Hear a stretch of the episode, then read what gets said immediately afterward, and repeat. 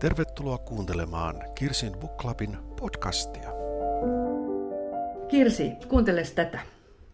Nevski-prospektia parempaa ei olekaan, ei ainakaan Pietarissa, sillä se on kaikki kaikessa. Mikäpä tässä kadussa pääkaupunkimme kaunistuksessa ei olisi loistavaa. Tiedän, ettei yksikään Pietarin kalvakoista virkamiesasukkaista vaihtaisi Nevski-prospektia kaikkiin maailman aarteisiin. Nevski-prospektista on ihastuksissaan niin se, jolla on ikää 25 vuotta, komeat viikset ja ihmeen hienosti ommeltu lievetakki, kuin myös se, jonka leuassa törröttää valkeita karvoja ja jonka pää on sileä kuin hopea vati. Ja entäs daamit? Voi daameille Nevski Prospekt on vielä mieluisampi, kenellepä ei olisi. Heti kun tulee Nevskille, ilmassaan pelkän huvittelun tuntu. Vaikka mielessä olisi jokin tärkeä, välttämättä hoidettava asia, tälle kadulle tultua kaikki asiat unohtuvat. Näin kirjoitti Nikolai Kokol 1833 novellissa, joka on muuten Nevski Prospect nimeltään. No pitääkö tämä sun mielestä Kirsi paikkansa yhä vielä?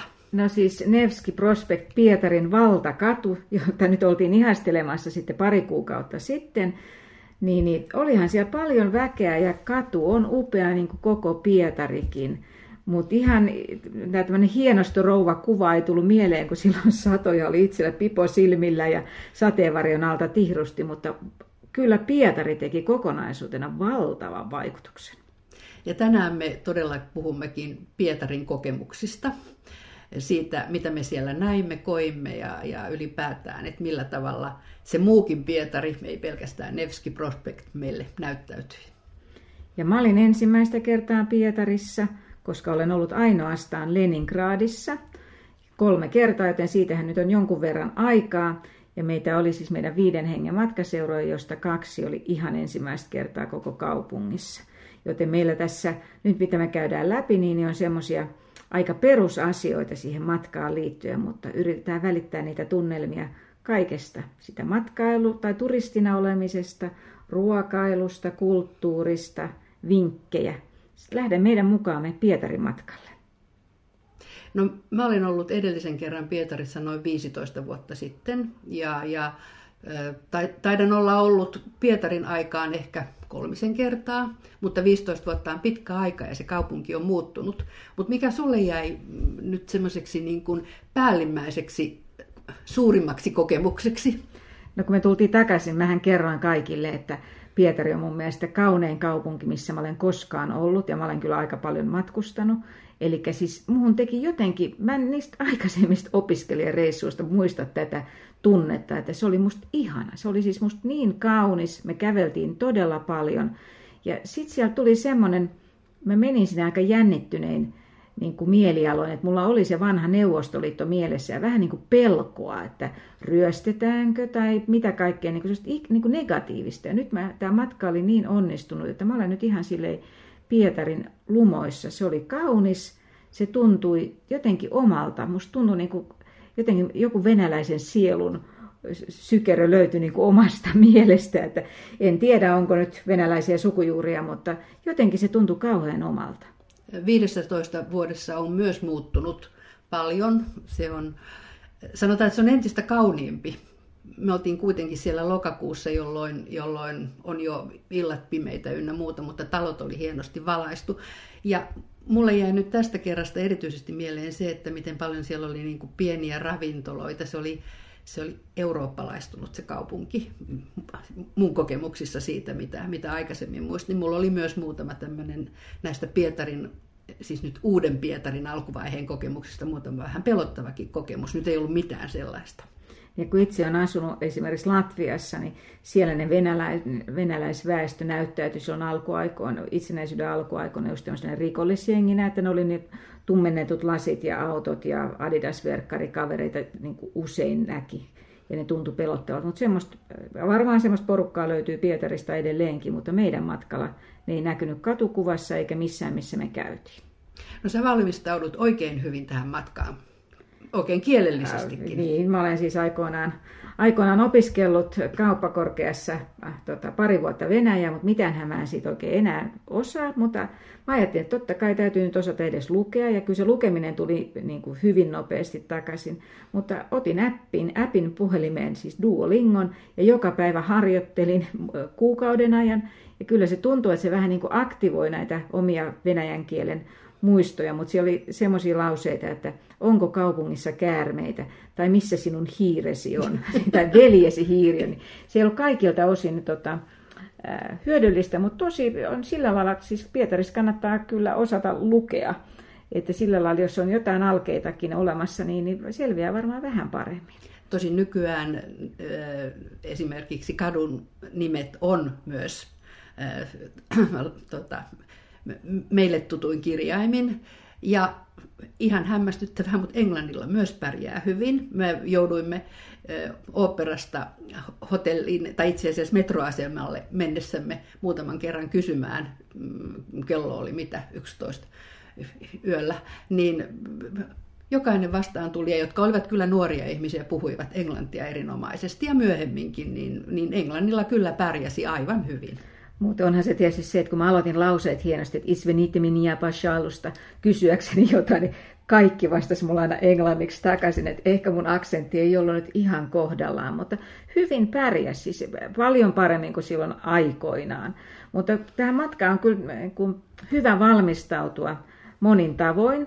Ja yksi semmoinen ihan näiden käytännön neuvojen kannalta on, että kannattaa suunnitella matkaa sille hyvi, sillä lailla hyvissä ajoin, että kaikki nämä viisumi vie aikansa, koska se tarvitaan edelleen, jos menee junalla, tarvitaan edelleen tota ihan konsulaatin välittämä niitä myöntämä viisumi.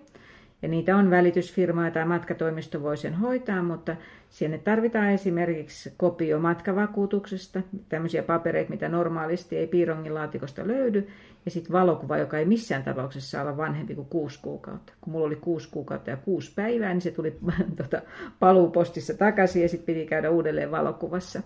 Et kaikki kannattaa hoitaa sille hyvissä ajoin, että viime tipassa ei onnistu niin Pietarin matkan järjestely. Se matkasta, että junallahan se taittuu kolme tuntia, mitä kolme tuntia 26 minuuttia Allegrolla erinomaisen hienosti. Ja se, mikä oli mulle ainakin yllätys, miten edullinen se juna on. Kun me hyvissä ajoin varattiin liput, niin mitä? Kuutisen kymppiä maksoi edes takaisin. Oliko sitäkään ihan edes? Et itse asiassa viisumi maksoi vähän enempi. Joo, ja se oli todella mukavaa menoa kaikin tavoin, ja siellä oli ravintolavaunut ja passin tarkastus ja tullitarkastus, kaikki hoidettiin siinä junassa. Että erinomaisen hyvä kokemus, että suosittelen myös lämpimästi tätä niin kuin monesta syystä tätä junalla, junalla matkustamista. Mutta sitten myöskin hotelli saatiin netin kautta varattua ja et kaikki, kaikki niin kuin toimii aika kätevästi kyllä. Mutta yksi semmoinen matkavalmistelu, mitä mä suosittelen sen venäjän kielen opiskelun tota, lisäksi on se, että vähän kannattaa kerrata Venäjän historiaa. Ainakin jos menee semmoiselle kulttuurimatkalle, niin kuin me mentiin, että muistaa nyt, että, tai tietää nyt vähän, että mitä tämän Romanov-saarien aikana, tai siis se aika, kun esimerkiksi Suomi oli Venäjän vallan alla 1809 tai 1917 asti, niin mitä sillä välillä tapahtui, koska se historia tulee siellä jokaisessa tämmöisessä taidekohteessa niin kuin esiin, ja siihen siteerataan sillä lailla, että olisi nyt ihan hyvä tietää ne perusasiat. Näin on, kyllä kyllä. Netistä hoituu myös esimerkiksi opera- ja balettilippujen hankkiminen ja, ja mm, täytyy sanoa, että sen verran tällaiset niin kuin vanhat ennakkoluulat ehkä yhä vielä ovat, ovat mielessä, että mä huomasin näitä lippuja varatessani, että mä olin jotenkin, että ajatella Venäjälle pystyy netistä ostamaan operalippuja näin helposti. Tämä on ihan hirveät kyllä minkälaiset ennakkoluulot on, koska ihan sama kun hankittiin museolippuja etukäteen, niin oli semmoinen mielessä, että tämä ei voi niin kuin toimia, että tässä on jotain huijausta. Mutta kaikki meni just niin kuin oli niin kuin ennakoitu, että mitään semmoista ei ollut ilmassa. Mutta sä tosissaan, sä kävit oopperassa. Joo, ensimmäisenä iltana Jevgeni Onegin, Tsaikovskin hieno musiikki. ja, ja liput oli hankittu netistä, josta nyt semmoinen ihan käytännön vihje.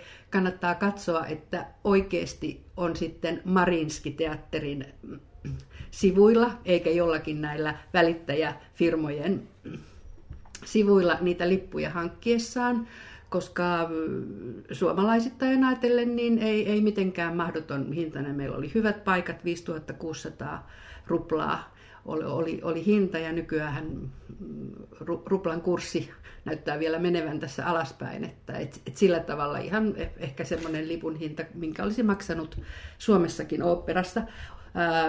Puskinin, Puskinin tarina miehestä, joka ei ymmärrä oikean rakkauden merkitystä riittävän ajoissa, kun vasta sitten, kun on jo vanha ja ja, ja ymmärtää, mistä elämässä on kysymys. Hyvin perinteinen esitys, se oli Marinskin vanhalla puolella. Marinskin teatterissa on myös uusi, uusi teatteri, siellä emme olleet seuraavanakaan päivänä, kun, kun olimme uudelleen. Mutta siis hienoa musiikkia, hyvä esitys, perinteinen sillä tavalla, että, että lavastukset, kaikki muu oli perinteistä, mutta hieno kokemus. Ehdottomasti kyllä suosittelen, että, että Pietarin matkaan kannattaa, kannattaa ainakin joku ilta varata sille, että käy Marinskissa. Mutta tähän oli hienoa, että just oli tämä Puskinin tota, tarinaan liittyvä esitys, koska me käytiin myöskin Puskin museossa. Että sieltä saa aina tämmöisen lenkin, niin kuin, että tämä rastini, niin mikä on seuraava rastini. Niin tosissaan siellä on Moikka-kanaalin varrella on Puskinin tota, museo. Ja se oli mun mielestä ihan hirmu hyvä äh, kokemus siinä mielessä, että se oli aika pieni, siis ehkä tunti me oltiin siellä, toista tuntia pikkasen, mutta toi, se perehtyi ainoastaan siihen aikaan, kun Puskin asui tässä kyseisessä rakennuksessa, mikä ei ollut kovin paljon ennen hänen kuolemansa. Että hyvin semmoinen intensiivinen ja kyllä kieltämättä siihen kuolemaan liittyvä, liittyvä tota, esittely. Ja, mutta se, mulla ainakin toi just taas sen aikakauden esiin, että minkälaista oli ollut, että olet ollut suosittu kirjailija, siellä oli kymmeniä tuhansia ihmisiä niin kuin, liittyi tähän, siis Puskin kuoli kaksintaistelussa. Sekin oli musta aika jännää, kun mä oon vähän ajatellut, että ne kaksintaistelut on vaan näissä tarinoissa. Se oli oikeasti totta, että niin kun, ja montako kertaa se oli mahtanut olla niistä oliko, se nyt, oliko tämä nyt sitten jo 23. vai siis oli, no yli 20 kertaa hän oli ollut jo kaksintaistelussa. Muuten siis Jevgeni Oneginissä hän on myös kaksintaistelu äh, kes, keskeisessä roolissa, eli, eli Onegin tappaa hyvän ystävänsä ja siinäkin on tämmöinen mustasukkaisuusdraama. Ja mustasukkaisuusdraamahan äh, tässä oli tässä Puskininkin viimeisimmäksi jääneessä kaksintaistelussa, tai siis hänen kunniansa loukattiin, kun hänelle, hänelle tuli viesti, että hänet on, hänet on, äh, hän, on, hän on päässyt Aisan kannattajien johonkin ritarikuntaan tai jotain muuta, että, että su, suuria tunteita. Mutta siis Puskinhan on kyllä nyt äh, tämän matkan, matkan plus yhden toisen kirjan ansiosta olen, olen perehtynyt nyt tällaiseen Puskin knoppologiaan, nimittäin Matkalla oli mukana tämmöinen Viiv Kroskopin Älä heittäydy junan alle ja muita elämäntapaoppeja venäläisistä klassikoista.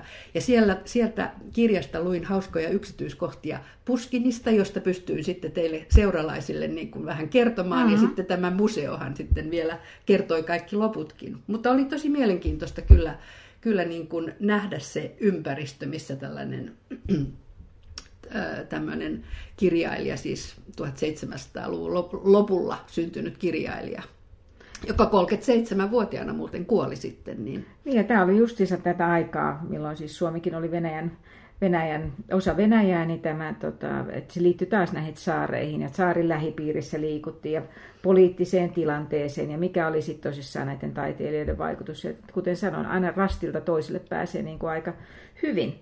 No, mutta otetaanko me seuraavaksi rastiksi, jatketaan vielä, vielä hetki sitä Marinski-teatterissa mm. oloa, koska sitten me oltiin toisena iltana oltiin sun kanssa ja sitten oli tytär Kirre, joka on suuri balletin ystävä, niin oltiin katsomassa Giselleä. Ja se oli niin kuin, Kirre etenkin oli aivan haltioissaan ja se koko, koko konsepti, vaikka ei olisi mikään suuri niin kuin operan tai balletin ystävä, niin se kaikki ympäristö, kun se on niin kuin perinteistä. Ja sitten mikä muuhun teki tosi vaikutuksen, niin oli yleisö. että yleisö oli selkeästi niin kuin asiantuntevaa. Että ainakin näinä iltoina, kun me oltiin, niin yleisö oli voittopuolisesti paikallista. Ja siellä oli osa oli niin kuin tullut selvästikin, kun oli viikonlopusta kysymys, niin erityisesti pukeutuneena. Osa oli tullut ihan, ihan tavallisissa vetimissä, mutta niin kuin kommentit ja yleisön niin kuin reaktiot olivat aktiivisia. Et se oli sillä lailla tuntui, että täällä käydään usein. Ja sitten tietysti mähän olin aika hirveän ylpeä, kun se yksi mies yritti, mä ajattelin, että se kauppaa mulle lippua siinä ulkopuolella, mutta sitten se olisikin halunnut ostaa multa lipun, että siinä mä menin paikallisesta, niin se niin, oli niin, venäjän aika hauskaa. Yritti, kyllä, kyllä. Mutta on. se esitys oli, se oli myös hyvin perinteinen esitys, mutta kyllä se taituruus, että sitten kun on joukkokohtaus ja siellä jokainen varvas menee niin kuin ihan synkronissa, niin, niin kyllä se hienoa on ja vaikuttavaa on, että, että ihan totta kai suosittelee myöskin tätä, tätä balettipuolta. Ja erityisesti musta oli niin kuin nautinto olla yhdessä Kirren kanssa ja nähdä se, se, niin kuin se valtava hurmio, mi, minkä se balettin, balettin niin kuin livenä näkyminen, näkeminen hänelle aiheutti. Että siis me, me, me, me oltiin niin kuin siinä samassa vaikutuspiirissä.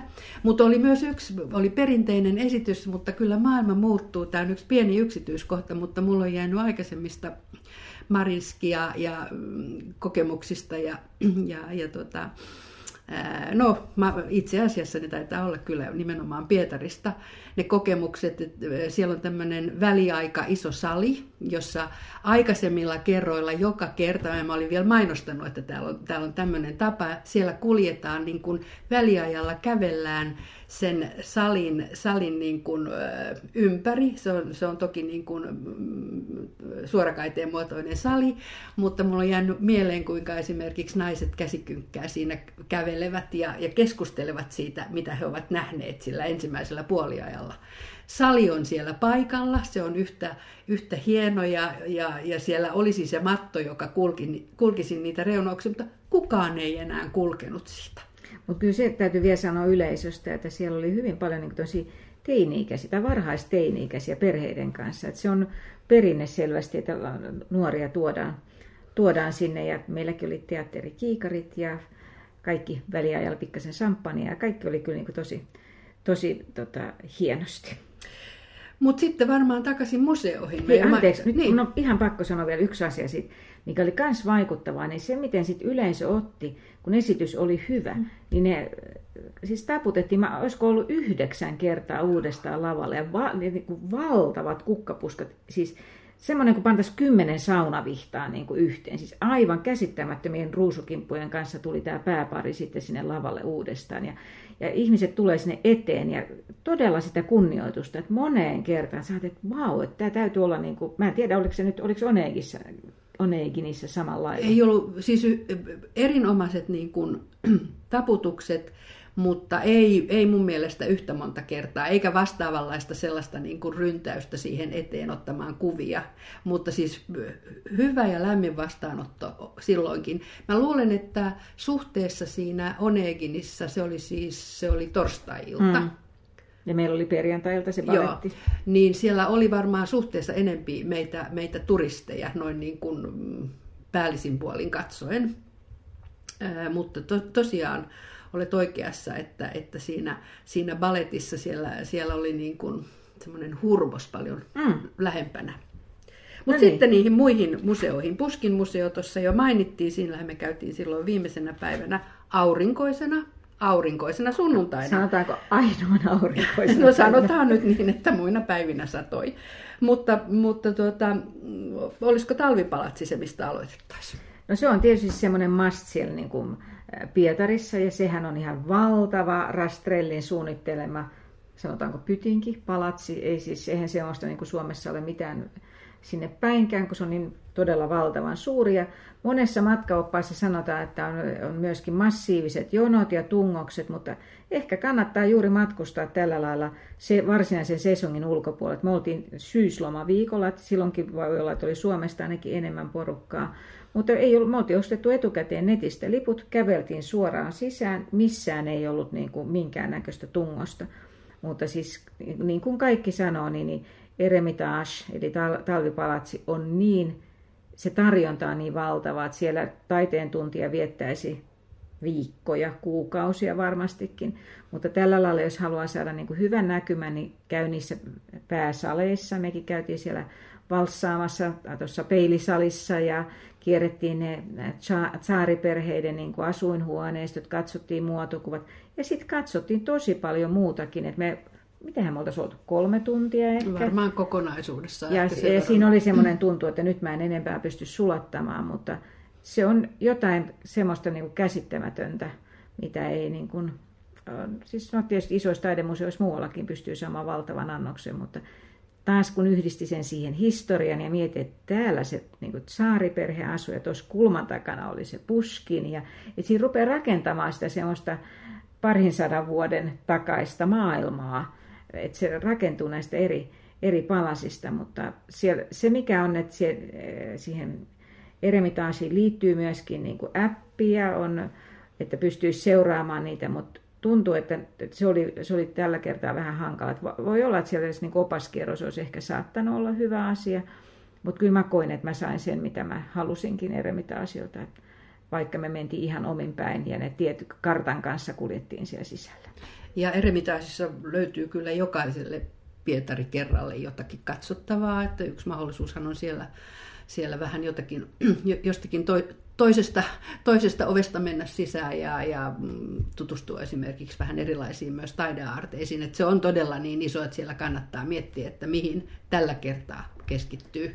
Ja silti näkee paljon erilaista. Ei se sitä tarkoita, että olisi kauhean suppea näköala. Mutta mehän aloitettiin aika hienosti nämä museokierrokset tämmöisestä huomattavasti pienemmästä, mutta erittäin mielenkiintoisesta Fabergé-museosta. Joo, Fabergé, kaikki niin tietää ehkä Fabergé-munat. Ja nyt niitä, mulle esimerkiksi ei ollut ollenkaan selvää, että kuinka paljon niitä on ollut ja, ja että minkä takia niitä ryhdyttiin tekemään. Ties vaan, että Fabergé on tehnyt pääsiäismunia keisariperheelle. Ja iso kokoelma ollut tuolla Malcolm Forbesilla, amerikkalaisella, onko nyt peräti miljardöörillä. Ja sitten kun hän kuoli, niin perikunta pisti ne munat myyntiin. Ja sitten venäläinen liikemies Viktor Vekselberg osti ne ja perusti tämmöisen yksityisen museon, joka on avattu 2013. Ja se oli kyllä todella mielenkiintoinen, koska siellä on yhdeksän näitä keisarillista munaa ja sitten aika paljon kaikkea muuta, siis myös muita munia, mutta kaikkea muuta, mitä Fabergén kultasepät, jossa oli paljon suomalaisia myöskin niin kuin, ää, työntekijöinä, niin ovat loihtineet, loihtineet tota, silloin tosissaan 1800-luvulla tai 1900-luvun alussa siis mä, tämän jälkeen minkäännäköinen Mingnon muna ei kyllä näytä miltään. Et olihan aivan käsittämättömiä. Jäikö sinulla joku niistä munista erityisesti mieleen? No nyt mä en muista niitä nimiä, mutta, mutta tämä oli esimerkki kyllä museosta, jossa, jossa todellakin kannattaa ottaa luurit korvalleen, korvilleen ja kuunnella selitystä, koska siellä on niin kuin yksityiskohtaisesti kerrotaan niistä eri munista ja, ja kaikista muista ja siitä saa niin kuin tosi paljon edelle. Siellä, siellä oli joku niistä, siis mulle jäi niistä useasta munasta mieleen ne aivan minia, miniatyyrimäisen pienet ää, taulut, siis niin kuvat, jotka useimmiten oli sitten saariperheestä tai saarista, että et miten on voitu siis vesivärein tai miten siis tehdä jotakin niin pientä, koska siinä pien, pienen pienessä taulussa se niin kuin konkretisoitui, minkälaista niin kuin tarkkuutta ne vaativat. Toinen, joka jäi mieleen että tavallaan myös semmoisena yleisilmeenä niistä, itse niistä munista, että miten tyylikkäitä ne oli. Koska siellä oli myös esimerkkejä niistä, jotka ei ole, ei ole saman, saman tehtaan valmistunut. Ne ei ollut munia, vaan oli niin kuin muuta semmoisia esineitä ja, ja, ja näitä tarjoilu lautasia ynnä kaikkea muuta, jotka eivät olleetkaan yhtä tyylikkäitä. Et kyllä siinä on niin kuin selkeästi se, se Fabergé on tarkoittanut tämmöistä niin kuin, koristeellista tyyliä, mutta tyylikästä. Niin, että samaan kaltaista esineistöähän oli myös siellä Eremitaasissa esimerkiksi niitä samppania kyylereitä, Joo. jotka oli siis valtaisia paljuja. Ja tota, niistä oli osa ihan siis semmoista, niin kuin, no varmaan arvokkaita, mutta ihan hirveät niin kuin designia oman, omaan silmään, mutta osa oli sitten just Fabergé todella, todella tyylikkäitä. Mulla jäi erityisesti niistä munista mieleen semmoinen yksi, missä on niitä paljon kieloja laitettu siihen mm. ulkopuolelle. Ne oli siis niin, kuin niin, niin tavattoman, tavattoman kauniita. Ja sitten oli, siis te olitte niillä luureilla, mehän me osallistuttiin oikein semmoiseen kierto, äh, kierto niin kuin esittelyoppaan kanssa, se kesti noin tunnin ja kyllä sitä voi suositella myöskin, että siinä oli tosi hyvin pääsi siihen niin kuin, äh, tota, käsitykseen ja hän kertoi, kertoi niin kuin elävästi ja mielenkiintoisesti sitten sen, että mitä niitä oli ollut. Ja tää oli, mä sitten mä rupesin selvittämään, että missä näitä munia tänä päivänä on, että Englannin kuningatar Elisabetilla on kaksi munaa, mutta sit, ja sitten on tuolla Sveitsissä museossa oli muutamia munia, mutta sitten on aika monta, mistä ei tiedetä, missä tiedetään, että on valmistettu, mutta ei tiedetä, missä ne tänä päivänä on. Että kannattaa niitä vinttejä käydä kaivelemassa, jos sieltä semmoinenkin vaikka löytyisi. Niin, koska muuten ei kyllä ihan kannata pääsiäislahjaksi toivoa näitä Vähän toivoa tällaista. Saa. Toivoa saa, mutta voi olla aika epätoivosta. No sitten me käytiin myös, äh, jos, jos nyt ajattelee eremitaasiin talvipalatsiin verrattuna vähän pienemmässä palatsissa, eli, eli Jusupovin palatsissa. Mä olin käynyt siellä aikaisemminkin, mutta siellä oli tehty kyllä nyt, jo, tai siis ei siellä sinällään ollut tehty muuta muutostöitä kuin että mihin, mitä kautta mentiin sisälle, mutta, mutta tämä oli sulle ensimmäinen kerta. No, tämä oli paljon vaatimattomampi palatsi. niin, se on aina tosissaan mihin vertaa, mutta jos näihin omiin kotikulmiin vertaa, niin sehän oli siis tietysti oikeasti palatsi ja ilmeisesti aktiivikäytössä, koska siinä mielessä järjestetään juhlia ja nytkin oli yksi hääpari oli siinä portaikossa valokuvattavana. Mutta muun teki se vaikutuksen, siis aina mä tykkään tämmöistä kotimuseoista, että näkee, että miten se porukka on silloin niin kuin elänyt. Tässä tapauksessa tietysti niin kuin valtavan rikas, rikas perhe, jolla oli esimerkiksi semmoinen arabialais- tai turkkilaistyyppinen kylpylähuone, siellä eri teemahuoneita, mitä monella monella rikkaalla on ollut sitten muuallakin päin Eurooppaa. Mutta se, että niissä joka huoneessa oli valokuva, miltä se huone oli silloin loistonpäivinä näyttänyt. Ja sitten sä näet, kuinka ne seinät on ollut siis, seinäpinta ei ole paljon näkynyt, kun on ollut niin täynnä taidetta. Nytkin siellä oli taidetta, mutta tietysti paljon vähemmän kuin, äh, vähemmän kuin tota, niissä alkuperäiskuvituksissa. Että se oli, se oli mun mielestä myös tosi hyvä niin kuin nähdä. Ja tietysti se talo on kuuluisa siinä mielessä, että siellä murhattiin Rasputin. Että me päästään taas tähän saarikytkökseen, että 1916 niin, niin tämä ansa langetettiin Rasputinille ja hänet sitten saatiin, saatiin hengiltä siellä, siellä tota, Jusupovin palatsissa. Mutta paljon, paljon oppi ja paljon semmoinen kiinnostus niin kuin Venäjän historiaan niin kuin lisääntyi tässä, että, että kun ne omat perustiedot ei niin valtavan syvät ollut, niin ne syventyi ja nyt niitä on sitten niin kuin eri tiedolla niin kuin lukenut lisää. Mutta mainittakoon, että tota, sekä Eremitaasissa että Fabergé-museossa ja täällä Jusupovin palatsissa kaikissa oli erinomainen kahvila. Että tämä oli tämä Jusupovin kahvila, siellä alhaalla oli mielenkiintoinen, kun yhtäkkiä rupesi, nyt tietysti kun oli sitä Venäjää tässä kerrannut, niin jokainen venäläinen teksti, niin sä rupeat lukemaan sitä. Sitten rupeat katsoa, että mitä tässä lukee niin kuin William ja Kate. Että siellä oli esimerkiksi he, ne valokuvat heidän hääkakustaan. Et jos mä jotenkin ymmärsin, niin täällä kahvilalla oli yhtä, siis se oli semmoinen semmoisen firman kahvila, joka tekee aina hääkakut kuninkaallisille. Siellä oli Victoria ja Charles, tai siis Ruotsin Victoria ja Charles ja kaikkia siellä seinillä, mikä oli tosi yllättävää, mutta ihan semmoiset perinteiset ekleerit, mitä siellä niin oli joka puolella myytävänä, niin hyviltä maistui. Kyllä, kyllä, kyllä, kyllä. No, Pietarissa riittäisi museota, en tiedä kuinka moneksi viikoksi, mutta, mutta aika on aina rajallinen. Me tehtiin kuitenkin vain tämmöinen niin pidennetty viikonloppumatka. Mutta mä juoksin sitten vielä viimeiseksi ennen lähtöä Anna Ahmatovan museoon. Siellä on Pietarissa toki muitakin vielä kirjailijamuseoita, jotka, jotka kävi käymättä, mutta, mutta Anna Ahmatova on, äh, on, sanotaan, että hän on niin kuin merkittävin äh, venäläisrunoilija, ainakin nainen. Ja, ja hänelläkin on yhteys muuten Puskiniin. Hän, hän, hän on tutkinut Puskinia, e, elänyt toki sata vuotta myöhemmin, kuoli tosi vasta tuossa 66. Hänellä oli traaginen elämä siinä mielessä, että hän, hän, oli, hän joutui Stalinin vainoamaksi ja, joutui salaa kirjoittamaan runojaan ja, ja muistinvaraisesti ne siirtyivät. Että hän, hän, hän, oli, hän oli sekä hän, hän oli kansan rakastama, mutta sitten hänellä oli tämä Tämä toinen puoli, että hän oli näissä Stalinin vainoissa ja, ja puolueen vainoama ja, ja kirjailijaliitosta erotettu ja niin edelleen. Mutta kotimuseo sekin, se oli taas niin kuin ehkä astetta vaatimattomampi kuin vaikkapa tämä Puskinin koti, mutta, mutta tota, jotenkin kaikki tulee niin konkreettisesti konkreettiseksi, kun näkee, näkee sen, että täällä on asuttu. Ei se mikään pieni röttelöhuone ollut, asunto ollut, mutta, mutta voi kuvitella, että siellä on ollut myös Anna Ahmatova joutunut elämään vaiheita, jolloin hänellä ei ole suurin piirtein ollut ruokakorttia enää, joka oli ainoa tapa saada niin kuin ruokaa, että, että hänellä on hänen elämänvaiheensa. Mä menen sinne kyllä vielä uudelleen ja, ja, ja pidemmäksikin aikaa. Niin, ja tämä tietysti tarkoittaa sitä, että pitää Anna Ahmatovaa myöskin lukea, niin kyllä, saa sitten niin taas enemmän siitä irti. Mutta sä mainitsit ruokakortin, niin, siis, ja mä olen maininnut leivokset, mutta kyllä me vähän muutakin kuin leivoksia syötiin.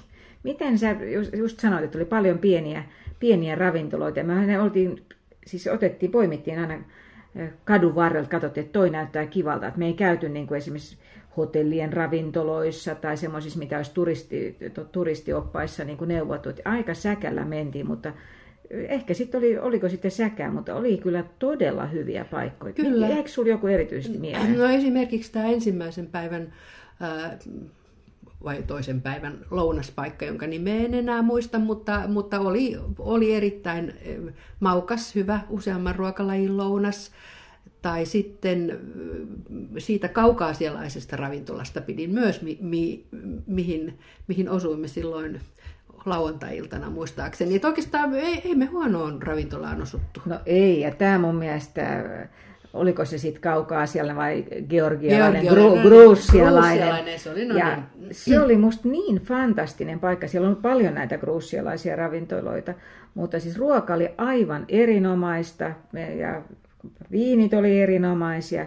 Siellä oli tota, komea nuori poika laulamassa englanniksi, mutta lauloi sitten onneksi venäjäksikin. Ja siellä oli seurueen juhlat ja me oltiin ainoat turistit kyllä siinä ravintolassa. Aina se tunnelma oli niin kuin tosi, tosi mukavaa jotenkin, että ihan kuin oltaisiin oltu niissä samoissa bileissä, mitä siinä ravintolassa niin kuin vietettiin. Ja tämä oli meidän viiden hengen todella pitkän kaavan kautta tehty ateria, niin, niin se oli siis ihan, olisiko se ollut 30 per nekku. Että tavallaan ja todella, todella erinomaista, erinomaista ruokaa. Että mua yllätti tämä, että kun ollaan kuitenkin isossa metropolissa, niin tämä hintataso, että se on, siis, mutta nyt sitten kun käytiin turistikaupassa, käytiin Jelisejevin herkkukaupassa, mikä on Nevski Prospektilla tämmöinen, siinä on ravintolat, mutta me oltiin vaan kahvilan puolella, niin sitten oltiinkin ihan länsimaisissa hinnoissa. Mutta nämä, mitä me oltiin niin kuin siis oikeastaan yksi kortteli aina niin Nevski Prospektilta, että ei me missään ihan kauhean kaukana oltu, niin hinnat oli edullisia. No palataan takaisin Nevski Prospektiin, käveltiin sitä useammankin kerran, siis sehän on pitkä katu, ja mm, niin kuin aina tämmöisellä kaupunkiviikonloppumatkoilla, niin tulee kävellyksi paljon, mikä on hyvä asia. Mutta kyllä siellä pääsee liikkumaan muutenkin. Eli metrot kulkee hienosti, mutta se oli mulle ainakin yllätys, miten pitkät ovat metroasemien välit. Tästä tuli ihan konkreettisesti esimerkki, kun sieltä Jevgeni Oneginista aviomiehen kanssa päätettiin metrolla tulla tulla hotelliin päästiin kyllä muuten hyvin, mutta, mutta asema oli kaukana. Ja sen takia kyllä kannattaa myös niin kuin bussiaikatauluja etsiä, tai ei bussiaikatauluja, vaan bussireittejä, koska bussilla pääsi lähelle. Kun, kun tämä opittiin, niin me päästiin erinomaisesti bussilla kulkemaan, eikä ollut kulkeminen kallista. Ja tämä oli, silloin kun me saavuttiin, saavuttiin Pietariin, niin me sinne Leninin asemalle, niin, niin me, ei, tota, me ei otettu siitä taksia, koska taksit on vähän, niin kuin, vähän ehkä arveluttava, siis se hinnoittelu, sä et koskaan tiedä, mitä sä saat. Mutta toi, me otettiin siitä metroa ja siihen piti polettiosta ja tuntuuhan se ensiksi, kun ollaan just saavuttu, ei oikein tiennyt, miten toimii, mutta sitten kun sä pääset sinne mitkä on sulle kristallikruunut roikkuu katoissa metroasemilla ja valtavat liukurapposet. Ja siellä sitten oli pieni vielä Neuvostoliiton häivähdys, että siellä se täti istui liukurappusten päässä, niin, niin olihan se ihan fantastinen tunnelma, että kannattaa ihan vaan niin ajalla metrolla sen takia, että näkee muutaman aseman edes. Mutta mun mielestä tämä trollibussi ja bussijärjestelmä sillä keskustan alueella oli aivan briljantti. Ne maksoi 40 ruplaa per nenä, siis eli sehän ei, se on niin kuin 60 senttiä suunnilleen. Ja siellä hyvin selkeästi oli niin kuin aina määritelty, mikä on seuraava pysäki. Mutta ihan sama, pysäkin välit oli tosi pitkiä. Että täytyy sillä lailla katsoa, katsoa niin suunnitella matkaa. Mutta, ja sitten siinä näki koko ajan maisemat. Ja sitten tuntui taas, että sä olet niin osa sitä yhteisöä, koska siellä on rahastajat, rahastajarouvat, jotka no niitä oli kiva seurata, kun jotkut niin koki, että tämä on minun bussini ja määräsivät niin istumaan siihen ja tähän ja jotkut oli sitten siellä niin takana, että sait mennä niin etsimään, että miskä sitä maksetaan. Mutta se oli myös osa sitä tunnelmaa. Tämä oli mun mielestä tosi, todella kiva, mutta olihan meillä sitten tosissaan otettiin muutama kerta taksikin, ja, mutta joka kerta tilattiin, tilattiin hotellista. Ja tätä neuvottiin, että hotelli tilasi taksin ja esimerkiksi silloin kun mentiin sinne balettiin, niin menomatkalla mentiin taksilla, toimi aivan hyvin, mutta sitten nämä meidän miehet silloin, kun me oltiin kulttuuria harrastamassa, he olivat vodka-ravintola Idiotissa, mistä mikä on monelle turistille tuttu, ja olivat sieltä kanssa tilanneet taksin, taksin kyllä ja sanoneet, että mennään hotellille, mutta se taksi oli kesken matkan lyönyt niin kuin jarrut pohjaan ja käsimerkillä ilmoittanut, että hän ei jatka niin kuin tästä yhtään eteenpäin. Niin, että tähän tämä on tilattu ja tähän tämä jää. Ja niin, niin he sitten kävelivät sen lopun. Tässä oli joku puolitoista kilsaa, mitä ne joutui kävelemään, ja ei mitkään suostuttelut tai lisäraha tai mikään ei auttanut. Taksi ei suostunut menemään heidän kanssa metriäkään eteenpäin. Ja samalla lailla, kun me mentiin lähtiessä hotellilta sinne juna-asemalle, niin oli sovittu hinta, ja meille oli sanottu tuhat ruplaa, eli noin 14 euroa. Ja kun me jouduttiin ottaa kaksi taksia, niin me, me mentiin, meidän taksi lähti ensin, me maksettiin se tuhat ruplaa, kuski oli kyllä tosi tosi tota, kiitollisen olonen ja sitten kun sinä ja Jukka tulitte, niin te maksoittekin vain 500 ruplaa, eli ne oli ollut se tuhat yhteensä, että aika hintahaarukka tästä tuli, ja teidän kuski oli ihan tyytyväinen siihen 500. Oli, oli, oli, oli siihenkin, kyllä. Mutta nämä nyt oli tämmöisiä, missä äh, sitten kun on useamman kerran käynyt, niin varmaan niin kuin oppii kyllä, mutta et kannattaa, siis kannattaa käyttää paikallisia näitä julkisia, ja sitten se kävely. Siis jotenkin tuntuu, että me ei, me ei semmo, niin pitkälle pystytty kävelemään, että taloja, talot olisi muuttunut rumiksi. Mm-hmm. Eli ne oli niin upeita, että tuntuu, että nyt kun kävelee tuossa Senaatin torilla Helsingissä, niin tätä samaa isompana ja moninkertaisesti, niin sitä on niin kuin Pietari. Ja todellakin siis niin, niin hien, hienosti valaistuna myös, että ne illankin matkat olivat nautittavia. Mutta se jotenkin jo viittasitkin seuraaviin kertoihin ja niin edelleen, niin eihän tämä, tämä yhteen jää. Meitä taisi kaikkia vähän keljuttaa, että olisi pitänyt ottaa usea, siis pidempi viisumi. Samalla tavalla, kun nyt kuitenkin päädyimme siihen, että, että, että Putinista huolimatta matkustimme, siis tämä koskee nyt minun, minun aviomiestäni, joka oli tähän asti ollut sitä mieltä, että ei, ei, ei Pietariin, mutta, mutta nyt hän, hän suli ja, ja on samaa mieltä, että nyt lähdetään uudelleen. Niin mitä sä seuraavalla kerralla haluaisit nähdä? Jääkö jotakin sellaista erityistä, mitä, mitä seuraavaan kertaan? No nythän me edelleenkin tästä, me ollaan monta asiaa kerrottu, toki me vähän enemmän nähtiin, mutta jäi niin paljon näkemättä. Nyt me käytiin esimerkiksi kaupoissa, me käytiin vaan siellä isossa kirjakaupassa Dom Knigissä, joka on myös Nevski-prospektin varrella, mutta niin kuin, en mä nyt tarkoita, että pitäisi mennä shoppailemaan, mutta me ei kierretty ollenkaan missään kaupoissa. Että se puoli jäi meiltä ihan, ihan niin kuin kokonaan näkemättä. Me käytiin yhdessä pienessä ortodoksikirkossa kirren kanssa, jossa oli seremonia ja käytiin siellä kynttilät sytyttämässä. Oli hirmu viehättävää, mutta niitäkin olisi joka korttelissa, jos haluaisi lisää katsoa. Näitä museoita on epäilemättä satoja lisää. Ja nyt kun on Pietari jotenkin monessa mediassa ollut enemmän esillä, niin siellähän on paljon tätä modernia puolta myöskin, mitä me oltiin tästä saarin jäänteissä enemmän liikuttiin, että paljon paljon on niin näkemättä, mutta mä ehkä sanotaan, että ensi kerralla olisi kiva mennä jos ei nyt ihan sesonkin, mutta semmoiseen, että olisi vähän enemmän valoa. Että varmaan just se kevät, mm. kevät vierailu, että joka ikinen vierailu, kun mä olen ollut, niin taivas on ollut aina vaan harmaa ja on satanut.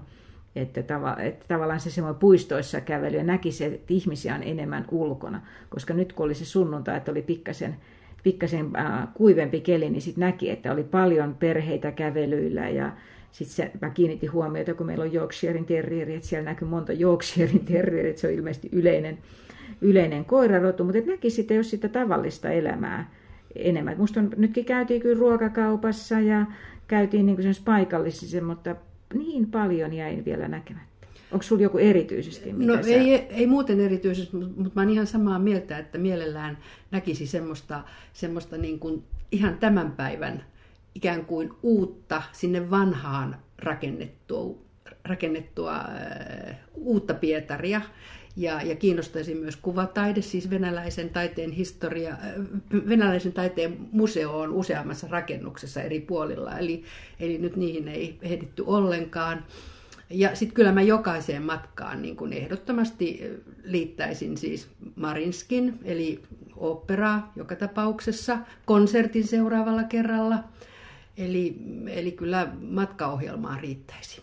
Ja nyt siellä oli esimerkiksi tämmöinen uusi, alue nimeltä Uusi Hollanti, mikä on ollut laivanvarustusaluetta aikoinaan, ja se on jotenkin uudistettu. Että, niin kuin, että siellä on Juuri monia tämmöisiä, mitä kuulee, että nyt tietysti siinä on ne jalkapallokisat tulossa, mutta se voi olla, että ne osuus, se osuus jää nyt telkkarista katsottavaksi. Mutta ensi kerralla myös hyvät kävelykengät, avointa mieltä, reippaasti tota, ihmisten kanssa kontaktia, koska se täytyy sanoa, mikä mulle oli suuri yllätys, että missä tahansa me oltiin, niin se palvelu, niin kuin palvelukulttuuri ei ollut ollenkaan semmoista vanhaa neuvostoliittolaista, mihin me niin aina pistää semmoisen vähän niin kuin tylyyden, mitä oli kyllä, täytyy sanoa, että tuon niin kuin passin tarkastuksessa oltiin kyllä aika tiukka, että siinä tuli semmoinen niin kuin nostalgia havina kyllä, mutta muuten näissä kaikissa näissä ravintoloissa oli ihan valtavan ystävällistä ja, ja pystyttiin keskustelemaan, kun Suomella oli näissä paikoissa hyvä kaiku, kun moni kysyi, että mistä olette, sanoit Suomesta, niin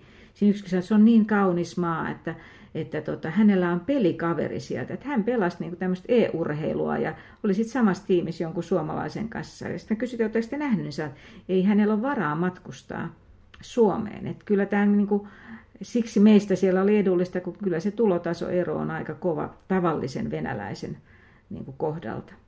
Et... Eli me tehdään uudelleen jossakin vaiheessa matkoja, yhdessä tai erikseen, mutta kulttuuria riittää siinä maassa. Kyllä, ja nyt me ollaan näistä niin kuin parhaat palat kerätty siihen blogi, meidän blogissa on juttu, mihin ollaan laitettu kuvia näistä kohteista, mitä ollaan puhuttu, että siellä voi käydä saamassa vähän enemmän vielä sit niin kuin kuvamateriaalia. Ja totta kai sinne voi kommentoida myöskin, että ihan kiva kuulla, että mitä te suosittelisitte Pietarin matkalle.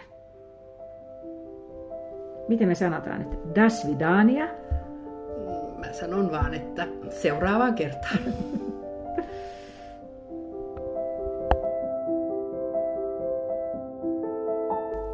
Kirsin Buklabin kirja ja muita kulttuurijuttuja löytyy myös blogissa osoitteessa kirsinbuklab.com. Ja meitä voi seurata Kirsin Buklabin nimellä Facebookissa, Instagramissa ja Twitterissä. Pidetään yhteyttä.